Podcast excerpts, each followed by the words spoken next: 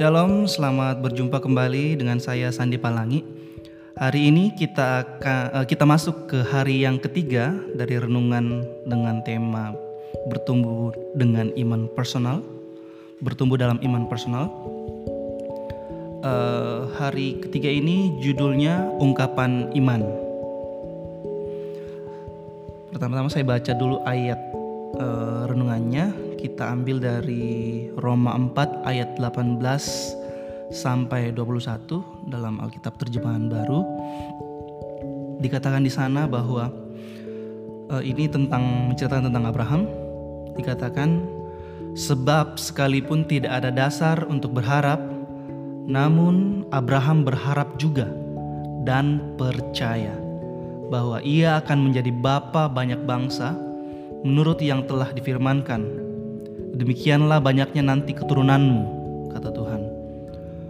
Imannya, iman Abraham, tidak menjadi lemah walaupun ia mengetahui bahwa tubuhnya sudah sangat lemah karena usianya telah kira-kira 100 tahun dan bahwa rahim Sarah telah tertutup. Tetapi terhadap janji Allah ia tidak bimbang karena ketidakpercayaan. Malah ia diperkuat dalam imannya dan ia memuliakan Allah dengan penuh, dengan penuh keyakinan bahwa Allah berkuasa untuk melaksanakan apa yang telah ia janjikan. Roma 4 ayat 18 sampai 21. Teman-teman, pernahkah uh, teman-teman ketemu sama sama seseorang yang tidak mau dibantu? Mungkin kita akan berkata, sombong sekali orangnya. Biasanya kita akan mengutarakan dalam hati ini, dalam hati kita pasti. Ketika seseorang yang kita kenal itu sebenarnya kita tahu dia butuh pertolongan, tapi bersikeras tidak mau ditolong dan hanya ingin memakai caranya sendiri tanpa disadari, bisa dibilang kita juga bersikap sombong terhadap Tuhan. Ketika kita mendengar Dia berfirman, tetapi kita masih ingin tetap memakai cara kita sendiri.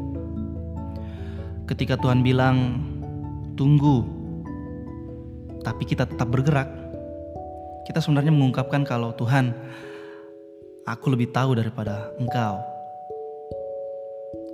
Ketika Tuhan bilang, "Lakukan," tapi kita secara pasif dan mengeraskan hati dan kita sebenarnya mengungkapkan kalau Tuhan sekarang bukan waktu yang tepat, nanti saja.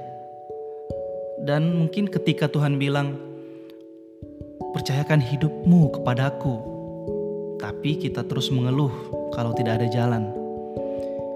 Yang sebenarnya terjadi kita sebenarnya mengungkapkan, kita bilang sama Tuhan, Tuhan, aku tidak bisa percayakan hidupku padamu Aku tidak yakin engkau berkuasa untuk membuka jalan. Sebaliknya, dengan kerendahan hati dan kerendahan hati itu dicerminkan dari penyerahan dan iman kita kepadanya. Ketika Tuhan bilang, "Tunggu," dan kita taati, itu sebenarnya kita mengungkapkan kalau aku percaya jalanmu Tuhan yang terbaik.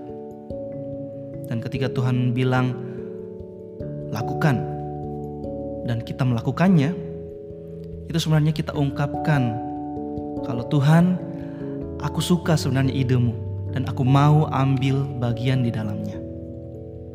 Dan ketika Tuhan bilang, percayakan hidupmu kepadaku, dan kita mulai mempercayakan hidup kita kepada Tuhan dengan segenap hati, itu sama saja kita ungkapkan sama Tuhan bahwa Tuhan, aku tahu Engkau berkuasa dan pasti membuka jalan. Tidak ada yang mustahil bagimu. Aku percaya Tuhan.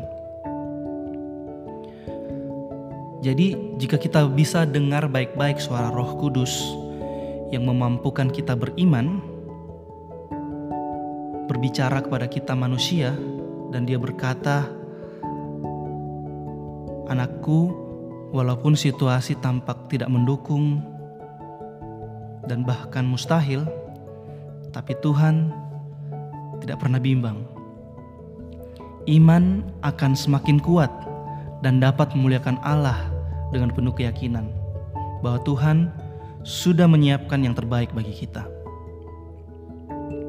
Iman akan memposisikan kita dalam hidup yang penuh dengan damai sejahtera dan kebebasan dalam Kristus.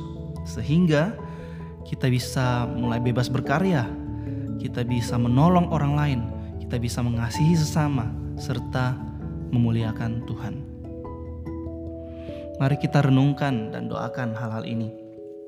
Mungkin ketika baca kita baca atau kita dengar renungan ini, apakah ada hal tertentu yang Roh Kudus sebenarnya sudah ingatkan di hati kita saat ini? Terus apakah ada perkataan Tuhan yang kita sesungguhnya tahu kita perlu taati tapi kita belum taati? Apabila ada, mari gunakan waktu itu untuk mengakui dengan jujur kepada Tuhan dan minta Dia memampukan kita untuk taat. Iman kita akan bertumbuh ketika kita menaati perkataannya. Terlebih lagi jika suatu hari nanti Tuhan mengizinkan kita melihat buah dari ketaatan kita. Hidup kita dapat turut dirasakan manis oleh banyak orang dan rasa manis tersebut dimulai dari keputusan kita di masa sekarang.